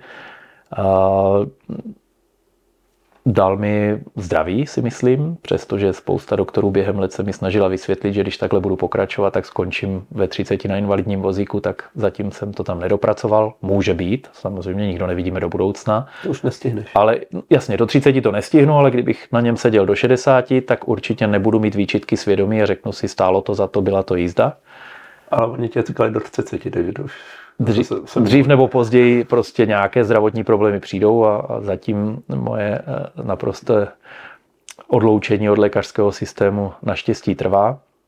A e, jestli mi něco vzal, no vzal mi potenciálně spoustu peněz. Během výšky jsem samozřejmě měl nabídky eh, na bylo to po revoluci, měl jsem rozjíždět největší makléřskou firmu v České republice, která vlastně privatizovala podniky takže jsem mohl mít eh, soukromou jachtu a vrtulník na zahradě, ale, ale myslím si, že to není něco, po čem bych prahnul a co by mě učinilo šťastným. Takže eh, dala mi klid, s tím souvisí spokojená rodina, což je pro mě nejvíc, a dala mi zdraví. A dala mi, myslím si, eh, díky triatlonu jsem viděl celý svět. Závodil jsem ve všech koutech světa, vždycky se snažím aspoň ten poslední den po závodě, než letím zpátky, proniknout do toho lokálního prostředí trošku víc, než se to daří v těch třech, čtyřech dnech před závodem, abych viděl, jak ti lidi tam žijou, jak myslí, co je trápí, co, co vyznávají za hodnoty. Takže mi to dalo obrovský přehled po světě, si myslím. Obrovský. Na mé, pro mé potřeby a pro mé pocity. Samozřejmě nejsem politický komentátor, který jako tomu rozumí, ale ale prostě mám představ, vím, vím, kam zařadit to, že patříme mezi těch několik málo procent lidí na světě, kteří žijou v takovéto společnosti, ve které žijeme, byť si můžeme stěžovat na ledacos, tak, tak eh, tady fungujeme, máme právo, máme nemocnice, máme eh, záchranný systém, máme sociální systém, máme vodu, máme čistý vzduch, což ve velké části světa není úplně pravidlem, takže já vidím jenom pozitiva proto se každé ráno budím spokojený s tím, že jsem se zbudil tam, kde jsem se zbudil. Takže tohle byla naše největší legenda a myslím si, že i v mezinárodních měřítkách Petr Vabroušek. Dnešní díl je u konce. Já se ještě jednou omlouvám za svoji trošičku dispozici hlasu. Bohužel se to na mě včera podepsalo trošku. Nicméně jestli se vám tenhle ten díl líbil, tak tady dole bude zase někde to tlačítko odebírat. Eh, dejte nám palec nahoru, pokud budete chtít nějaký další dotazy, eh, můžete napsat koment pod tohle video, Petr vám určitě rád odpoví. A nebo a pokud tam nebude odpověď na váš dotaz, tak můžeme začít psát další vydání je pravda, že pokud budeme muset vydávat za každý Ironman, protože 226 je všem každý jasný, tak uh, máš co dělat. Jo. A lidi můžou neustále vymýšlet otázky, protože tvým tempem nestihnou, nestihnou vůbec vydávat knihy. Je to fuška, ale stojí to za to. Takže jo, díky moc, že jste se dívali. A díky za pozvání. Mějte se. Díky. Jo.